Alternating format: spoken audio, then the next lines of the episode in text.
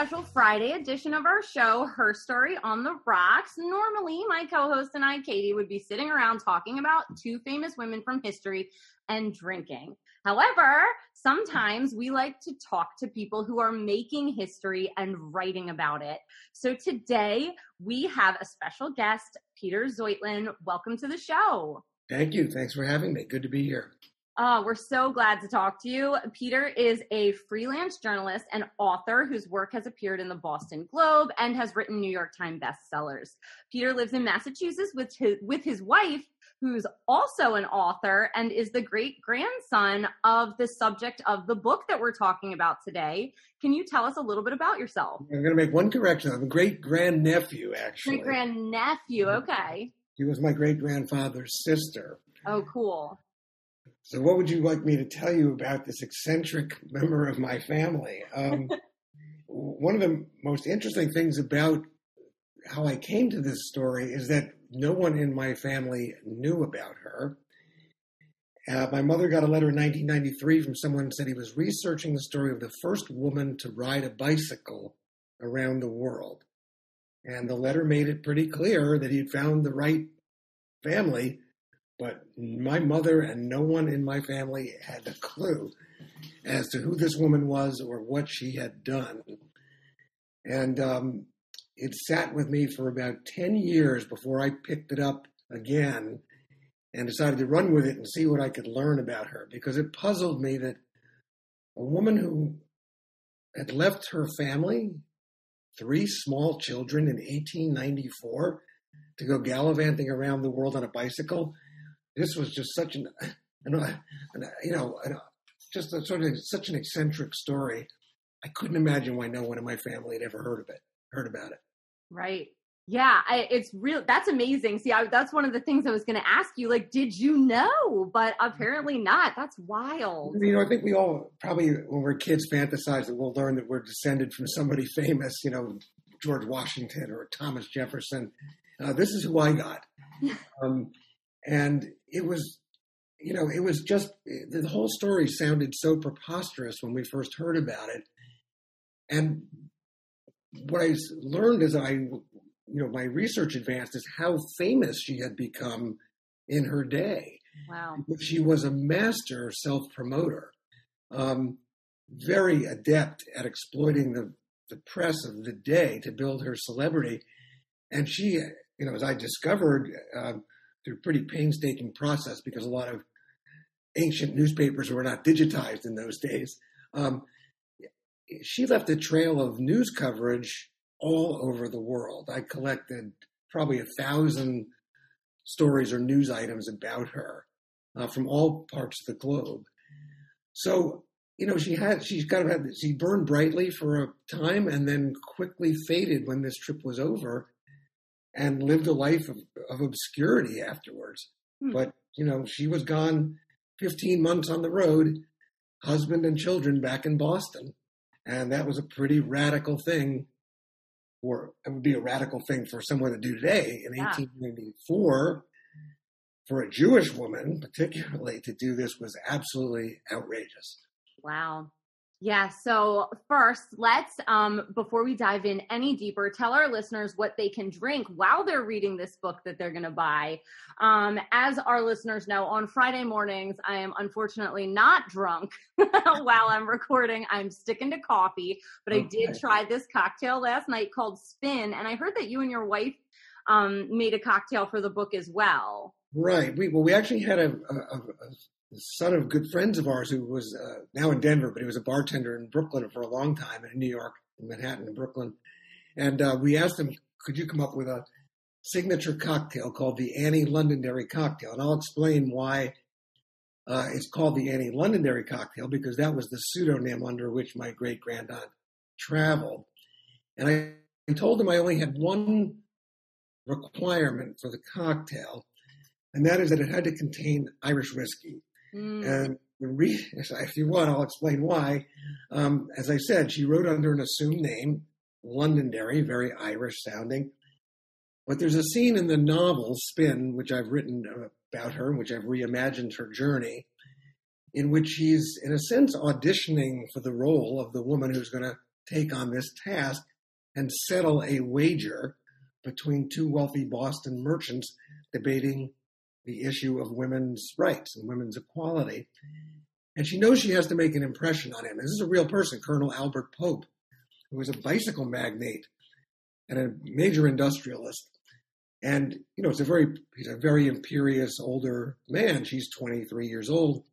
He offers her a glass of water at their meeting and she wants to prove that she's plucky, as they used to say, and has the grit to do this, uh, take on this task. And she says, Well, I suppose it's too early in the morning for whiskey. So I asked Andrew Demers, our bartender friend, to create a cocktail around whiskey. As it turns out, it's got one other connection to the story, which is it, it's made with um, a Sri Lankan tea syrup. And Sri Lanka used to be Ceylon, major tea producing country, and it's one of the points that Annie uh, touched touched when she was making her way around the world in the 1890s. So it's um, you know, I told him I wanted to be bold and brash, just like she was, and and that's what Andrew came up with. And if if you want, we if you I can provide you with the recipe, you can make it available online to people. Yeah, I would absolutely love that. It's funny, I included whiskey as well, but peach whiskey because I loved that part of the book. And here I am whining about not drinking at 10 a.m. And she was all for it. Like, guess it's too early. So I made one that was a little classy, a little fun, a little risky, and then very brash. So I mixed for mine, and I would love to put your um, cocktail up with it so they can go up together. I mixed um, it's kind of like a sangria spritzer. So it has white wine and peach whiskey, Campari, triple sec, and grenadine with two orange wheels in it that kind of look like bicycle tires, and then a sprig of thyme on top. It's great. Yeah, triple sec. You can't go wrong with anything with triple sec and grenadine as far as we're concerned. Yeah, it makes it beautiful. Uh, yeah, I'm big on the tiki drinks, you know, the oh, tiki oh, yeah. cocktails. So those are always good ingredients.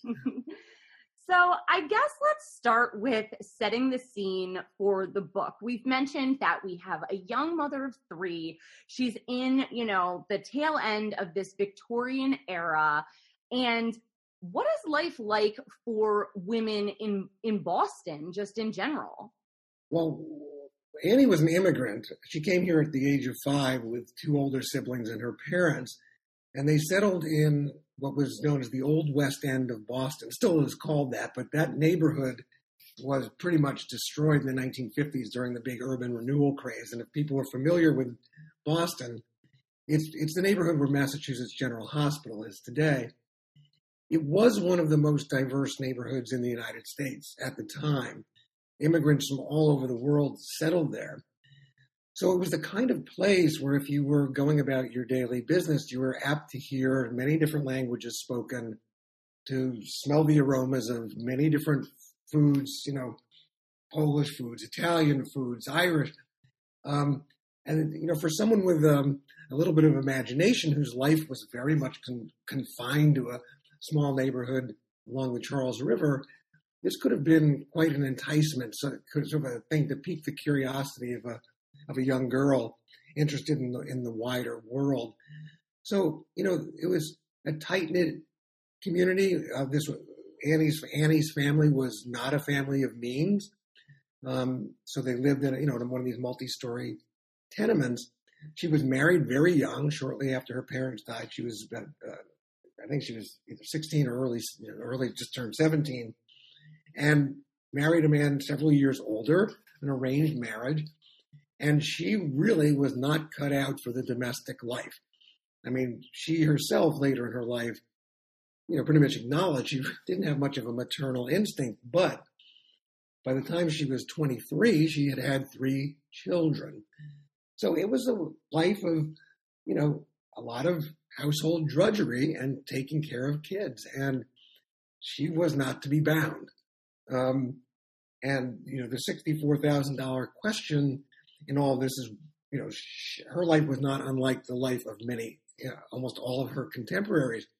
But what what is it about someone, either in genetics or upbringing, that enables them to color what I say color so far outside the lines, and to do something that 99.9% of her, you know, her contemporaries would never have done.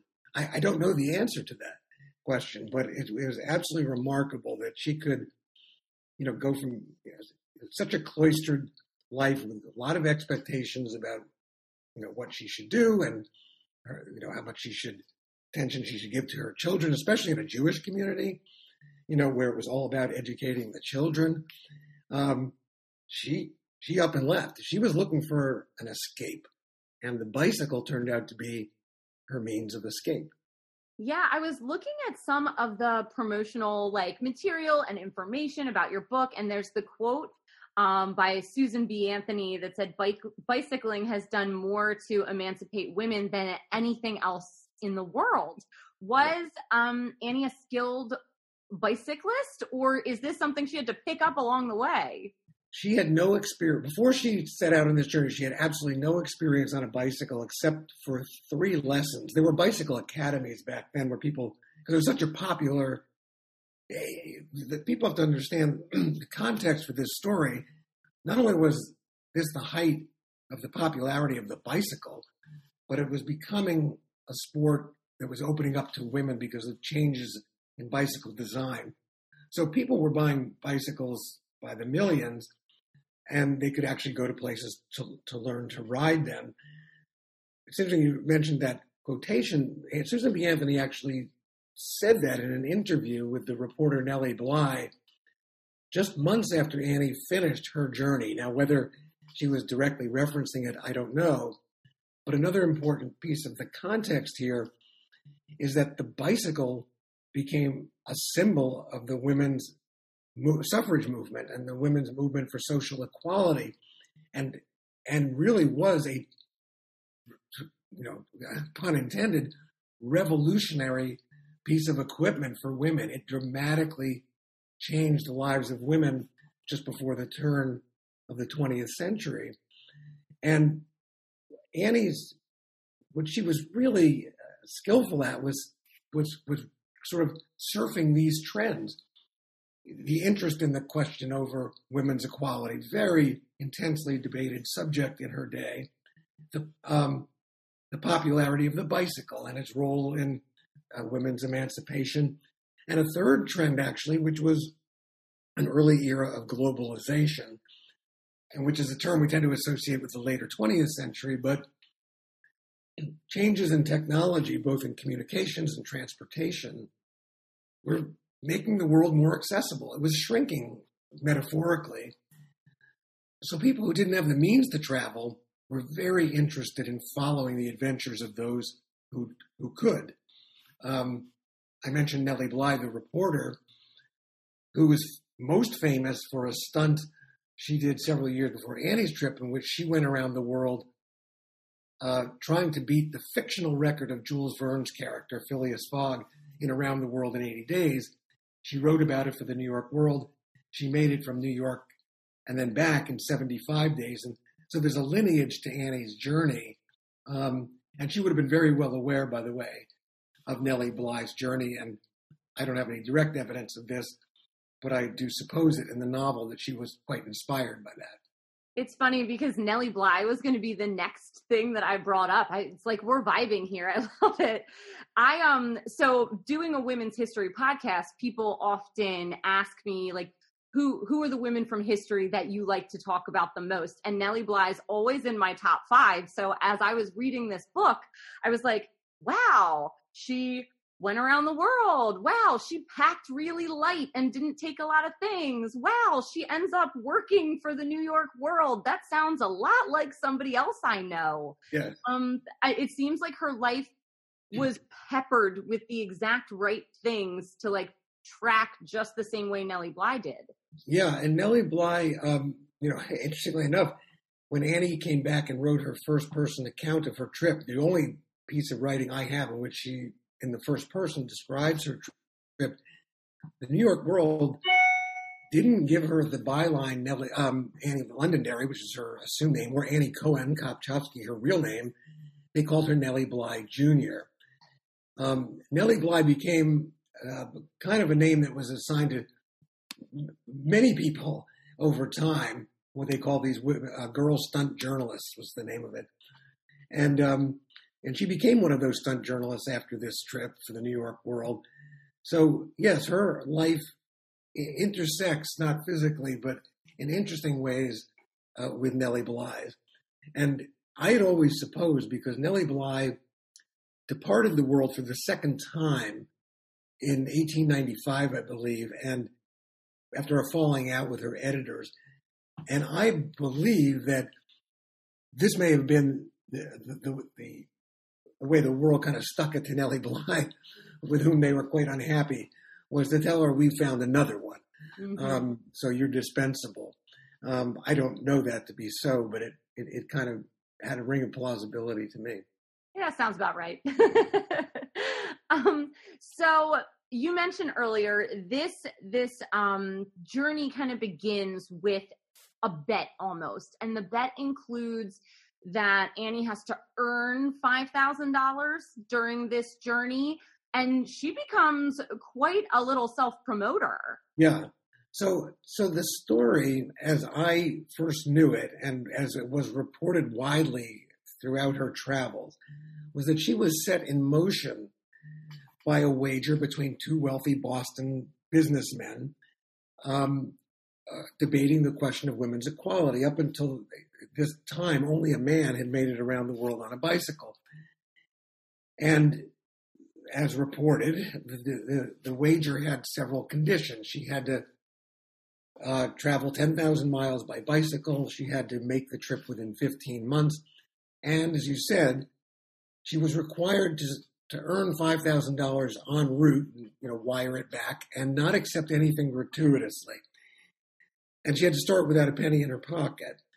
So that turned this really into more than a test of a woman's physical endurance, but into a test of her ability to fend for herself in the world. Now, I don't want to give too much away, um, but I will tell you that Annie was a serial fabulist. I, my book, Spin, which is a work of historical fiction, the subject of my book was writing her own historical fiction in real time. Um, a lot of the fun, I think, of reading Spin is trying to tease out for readers what's real and what isn't real. And that's why the subtitle, it's called Spin, a novel based on a quote unquote mostly true story, because she herself was an absolutely unreliable witness to the events of her own life. And as you said, a great self promoter. And great self promoters like Barnum and Bailey and others, um, you know, will stretch the truth, bend the truth, often to the breaking point to make sure that they get the ink that they're looking for. And what was interesting about Annie and her character, her as a, as a real life character, is that she didn't seem to really care at all about sticking to a single consistent script about her own travels. So she was often telling reporters, sometimes in the same city on the same day, wildly divergent accounts of where she'd been and how long it had taken. Uh, she was really she had a very modern sense of celebrity. Let's put it that way. Mm. I think if she were alive today, she would be big on Instagram. You know, she'd be she'd have a million followers. Um, you know, she'd be an influencer. Um, but keep in mind, she was doing this in 1894 when the tools for self promotion were extremely limited. And so I, I think one of her great achievements that's really not subject to debate, as is the bicycle trip in some regards, was she started off as an anonymous Jewish housewife in Boston, 23 years old, and 15 months later was world famous for riding a bicycle around the world. That's no small achievement in and of itself.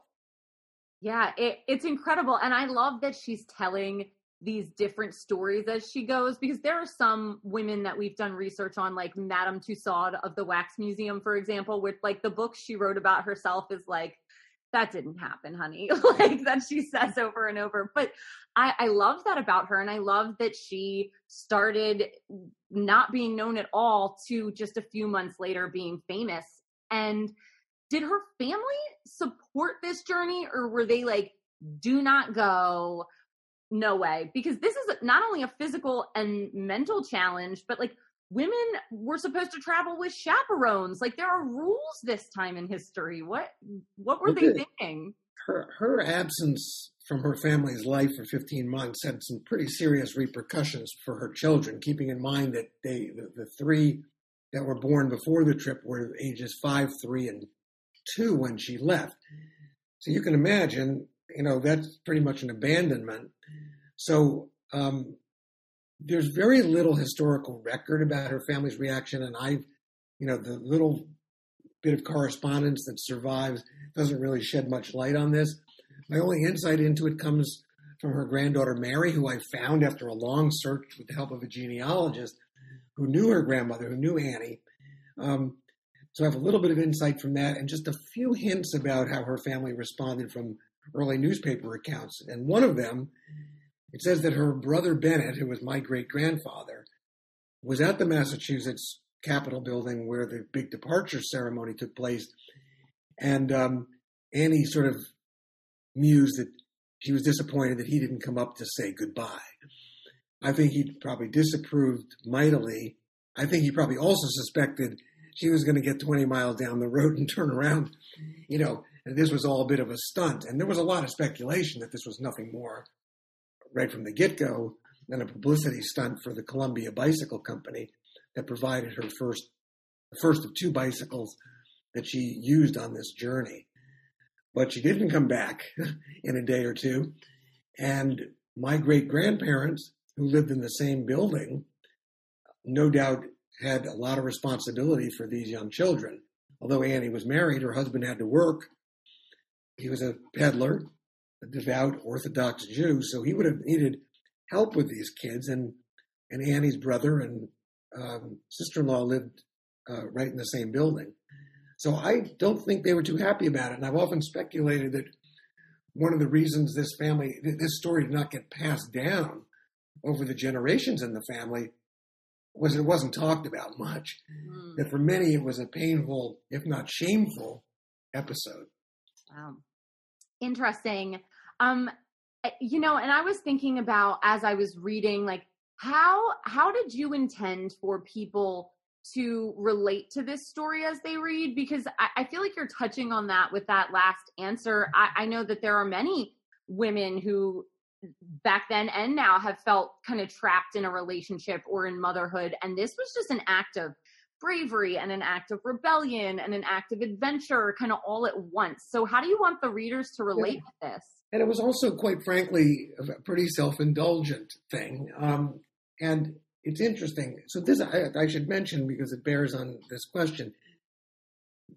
Uh, in 2007, I published a nonfiction account of this uh, called um, "Around the World on Two Wheels," and I gave a lot of book talks at the time. And it was interesting to to gauge the reactions of people to her as a as a person. And I even got some of it just yesterday because I've got a there's some book clubs around the country who've gotten advanced copies of the book for discussion and we're getting feedback from it. You know, there were a lot of groups, particularly when I spoke to groups of older Jewish women who could not, just absolutely could not move beyond how appalled they were at the decision that she made to leave her kids behind. Mm. And that's, you know, fair enough. Um, at the same time, for me, you know, not directly affected by this, um, other than to have this wonderful story to chase all over, um, she was more like my eccentric old great, you know, my old eccentric aunt from Arsenic and Old Lace, you know, this sort of charming scoundrel who did this audacious thing. Um, you know, so I, I come down on the view that she's a deeply flawed person. She was a deeply flawed person, but it takes nothing away from her achievement or from the, the you know the great color of this story and what it says about the lives of women in, in her time. Um, in terms of the novel, um, I mean, I think people are going to are probably going to be split with those kinds of reactions too. I've seen it already. Um, some and they had to be prodded to give feedback about the book because they couldn't, they couldn't, they just wanted to focus on whether they liked her or didn't like her. Um, you know, when I was working on the first book, I reached a point when I began to realize that I was not what I what I had set out to do, which was to what I thought prove her claim to the title of first woman to ride around the world on a bicycle. That there were just too many holes in the story and too many things that weren't adding up about her timeline. And um, and at first I was disappointed, um, a little bit in her and a little bit in how the story was playing out. But the more I thought about it, the more I realized this is a much more interesting character than I originally assumed. This is not just a woman, you know, uh, with great physical endurance. This is a really complicated woman, maybe with, you know, wouldn't surprise me, with some mental health issues. Um, but for whatever reason, was able to step so far outside the boundaries of expected behavior for a woman of her era. And so that to me was really kind of appealing and charming because I, you know, I kind of like people who, you know, can sidestep convention and, you know, take the, take the road not taken, so to speak. So she definitely filled that bill and more. Yeah, one of my favorite things about doing author interviews is to listening how the the author's uh, relationship with the character has changed, and now you have this experience of both a fiction and you know nonfiction like mixed together of how um how you feel about her and how you like write about her. Did you feel a burden at all of like pressing this part of history back into the world no you know it was interesting I, you know i really someone asked me the other day how do i feel about her now i said i love her i said i've lived she's been she's been in my head now for 30 years mm-hmm. and and i and i am a cyclist myself and so especially when I was working on the first book, you know, as I was writing, I just kept thinking about her and what it was like when she was writing and how different it was in terms of having a cell phone, having a, you know, a lightweight bicycle, all those things. Um, you know, so I've really sort of embraced her. I mean, I really sort of feel like I love her like a family member because she's been in my head so long. For for me, when my wife, and it was my wife who told me I really had to write this as historical fiction. And I had never written fiction before. I wasn't sure how to go about it.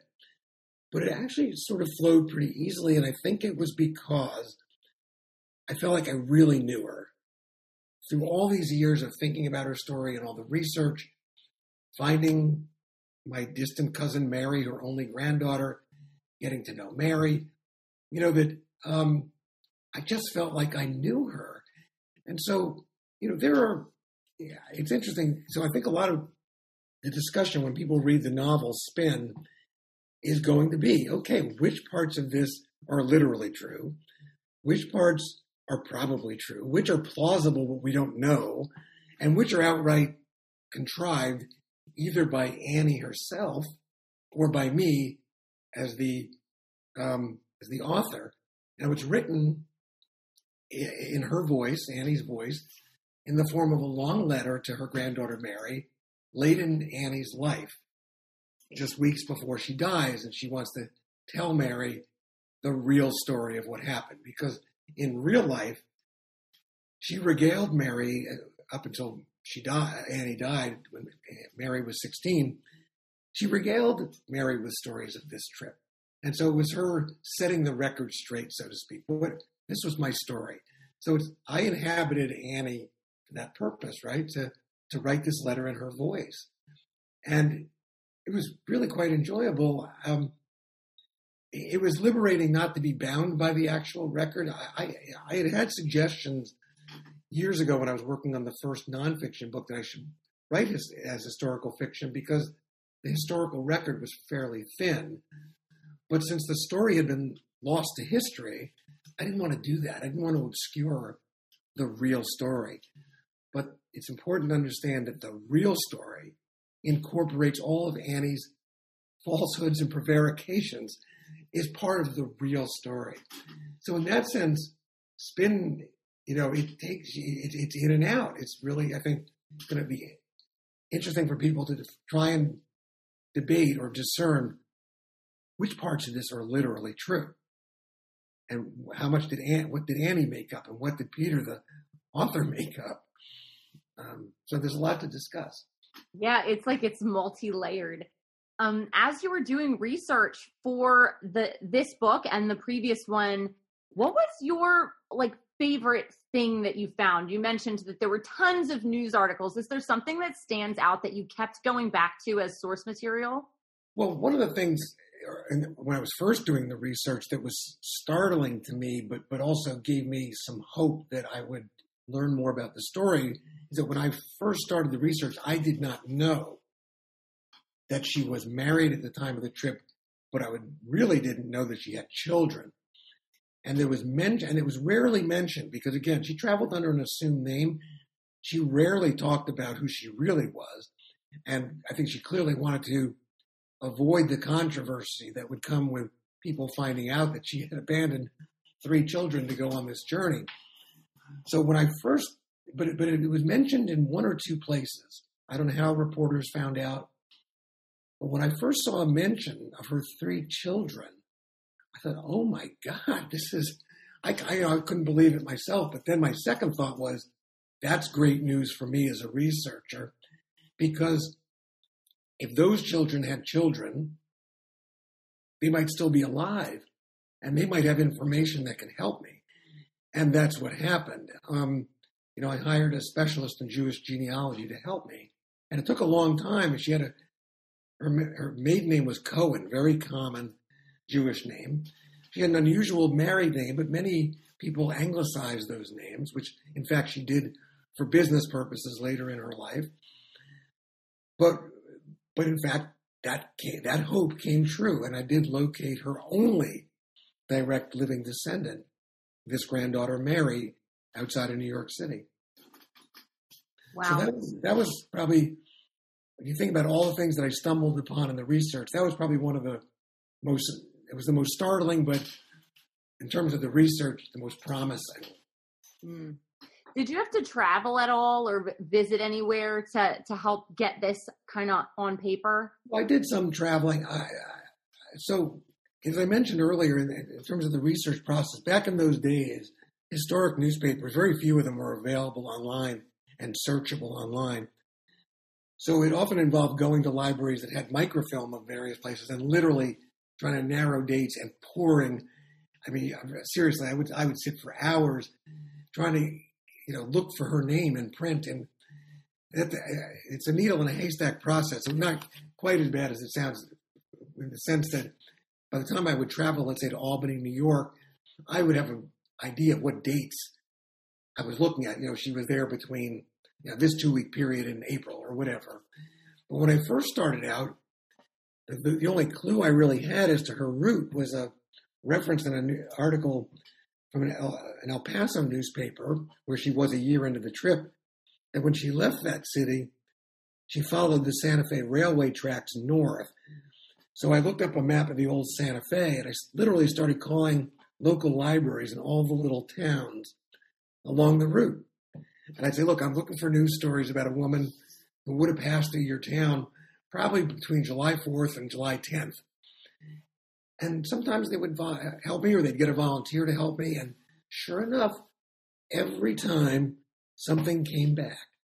It, you know, Miss Londonderry from Boston passed through Las Cruces last week on her bicycle and, you know, short news item.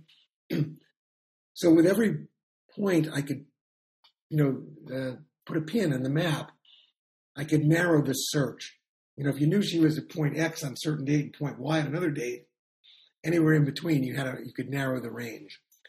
So it was kind of a painstaking process of putting that together.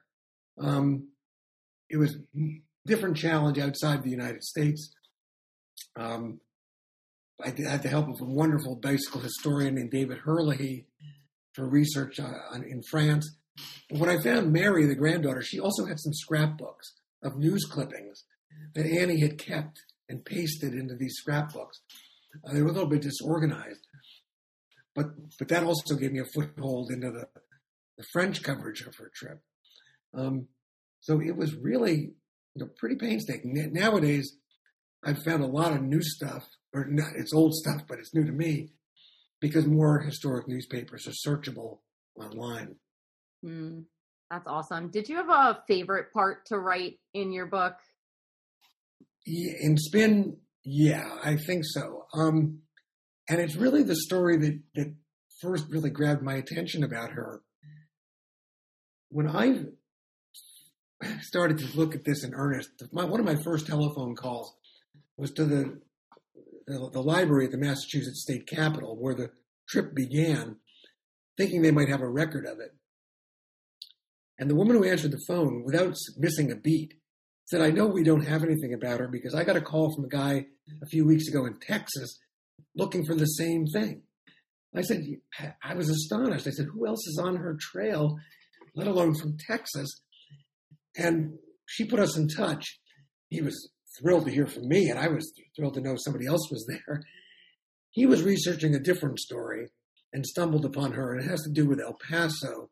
I won't give it away, but I will tell you that Annie did, in fact, cross paths with the most notorious outlaw of the Old West, John Wesley Hardin, on the night of an infamous murder in El Paso um, that was committed by four men in John Wesley Hardin's uh, employ.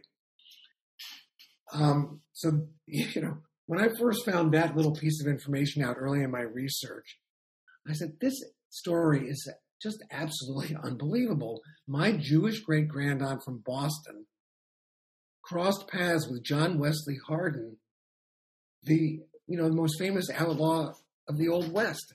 How is that even you know what what universe does this happen? So that was really the story that got me completely hooked and determined to track down this story as best as I could. Um, you asked me earlier if I had traveled. I mean, I, you know, I did go to some libraries, but I also had the opportunity, not so much part of the research, but later to, to bike her route more or less through France at the invitation of a bicycle tour company that had organized the tour kind of in her honor and invited me to go.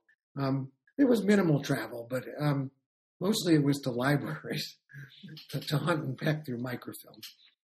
I love that. So I think that everybody after hearing this are going to want to get this book. So can you tell us where they can find it, where they can find you and when they can get it?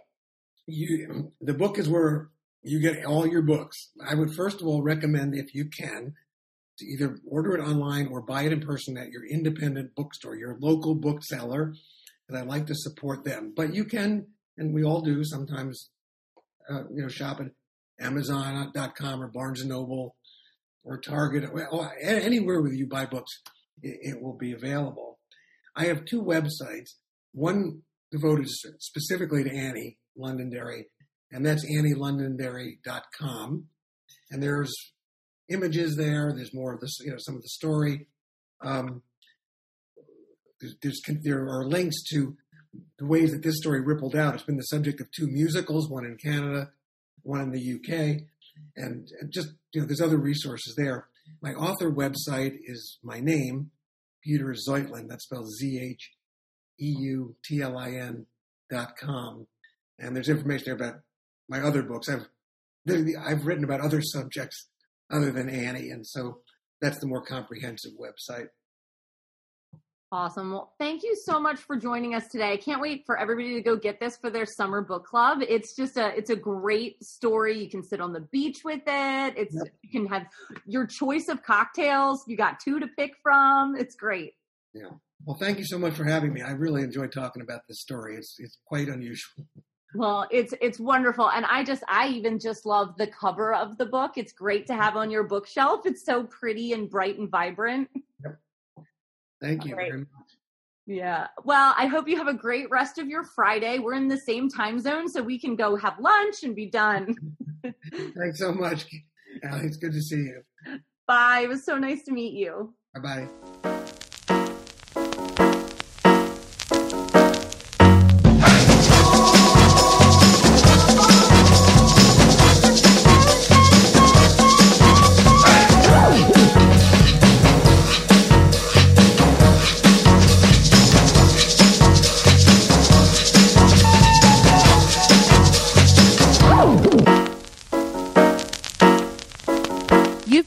Listening to Her Story on the Rocks. We are independently produced by 1986 Entertainment and proudly recorded in Baltimore, Maryland. If there's a woman in history you would like us to cover, you can email us at herstoryontheRocks at gmail.com. You can also message us on Twitter or Instagram. We post all of our cocktail recipes on Tuesdays so that you can go get all the supplies you need and drink along with us. See you next week. Bye.